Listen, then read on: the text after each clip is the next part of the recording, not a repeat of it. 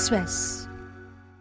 Xin chào, các bạn đang nghe điểm tin của VN Express thứ hai ngày 22 tháng 1, được đọc bởi AI.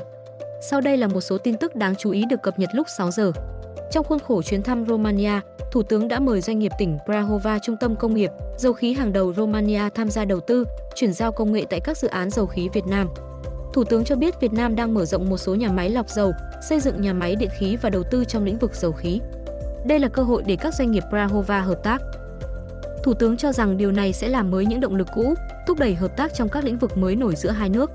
Hiện, Việt Nam có hai nhà máy lọc dầu, gồm nhà máy lọc dầu Dung Quất và Nghi Sơn.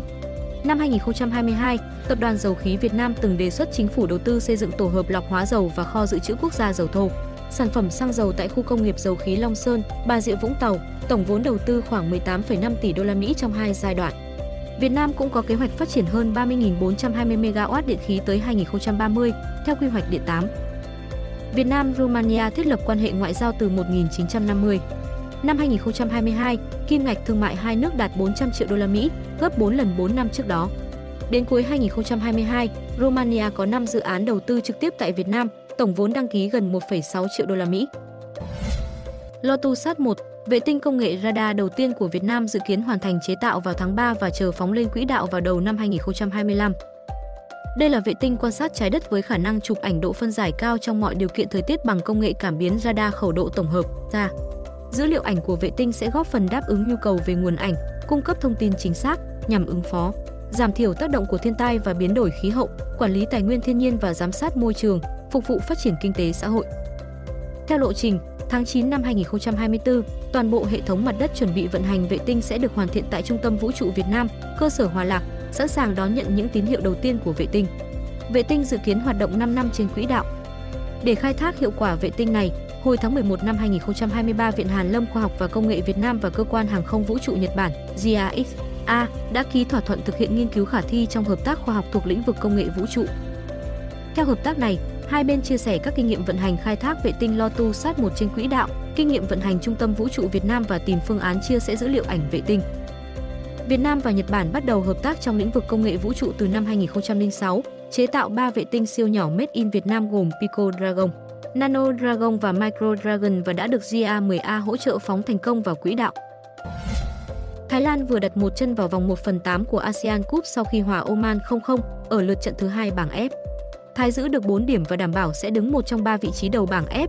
4 điểm cũng thường là đủ để một đội đứng thứ ba giành suất đi tiếp theo thể thức ASEAN Cup. Thái Lan chỉ giữ bóng 30% thời lượng trận này. Oman đang đứng vị trí 74 FIFA, hơn Thái Lan 39 bậc, tuy nhiên Thái Lan được cho là thể hiện tốt hơn. Hai đội đều chỉ dứt điểm 6 lần trong trận này, hầu hết không tạo ra nguy hiểm. Chất lượng cơ hội của Thái Lan thậm chí cao hơn, với chỉ số bàn thắng kỳ vọng 0,56, tức là 6 pha dứt điểm của họ có xác suất thành bàn tổng cộng 56%. Thông số này với Oman chỉ là 49%.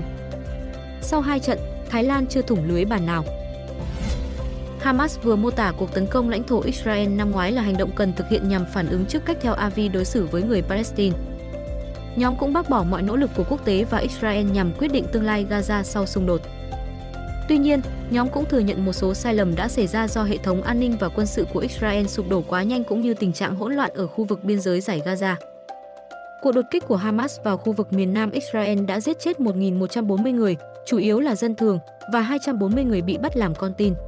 Chính phủ Israel đáp trả bằng chiến dịch tấn công giải Gaza, đến nay khiến hơn 25.000 người thiệt mạng. Hamas trong tiếng Ả Rập có nghĩa là phong trào kháng chiến Hồi giáo. Nhóm được hình thành từ năm 1987 sau khi phong trào nổi dậy chống Israel bùng nổ, chống lại việc quân đội Israel chiếm đóng bờ Tây và giải Gaza.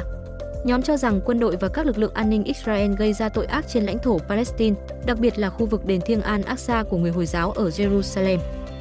Trong những năm qua, Israel đã gia tăng kiểm soát khu vực đền thờ Al-Aqsa, hạn chế người Palestine tiếp cận vùng đất thiêng tổ chức nhiều vụ đột kích bằng vũ lực để bắt những mục tiêu mà theo Avi cho là mối nguy hiểm hoặc giải tán những hoạt động họ cho là quá khích. Quân đội Nga mới đây thông báo giành quyền kiểm soát một ngôi làng có tên Krakmanoy ở tỉnh Kharkov, miền đông Ukraine. Khoảng 45 cư dân sinh sống tại làng này trước khi cuộc xung đột Nga-Ukraine nổ ra hồi tháng 2 năm 2022. Ngôi làng nằm cách phía đông nam thành phố Kupiansk, trung tâm vùng Kharkov, khoảng 30 km.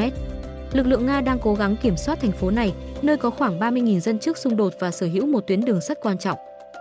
Những ngày gần đây, chính quyền Kharkov liên tục kêu gọi người dân sơ tán với lý do các cuộc tấn công của Nga ngày càng dữ dội. Khoảng 3.000 người đã rời khỏi khu vực. Hiện, lực lượng Nga kiểm soát nhiều vùng thuộc tỉnh Kharkov ngay sau khi phát động chiến dịch quân sự hồi đầu năm 2022 và vẫn đối đầu quyết liệt với quân đội Ukraine từ đó đến nay. Ukraine chưa bình luận về thông tin trên. Thông tin sẽ tiếp tục được cập nhật lúc 17 giờ.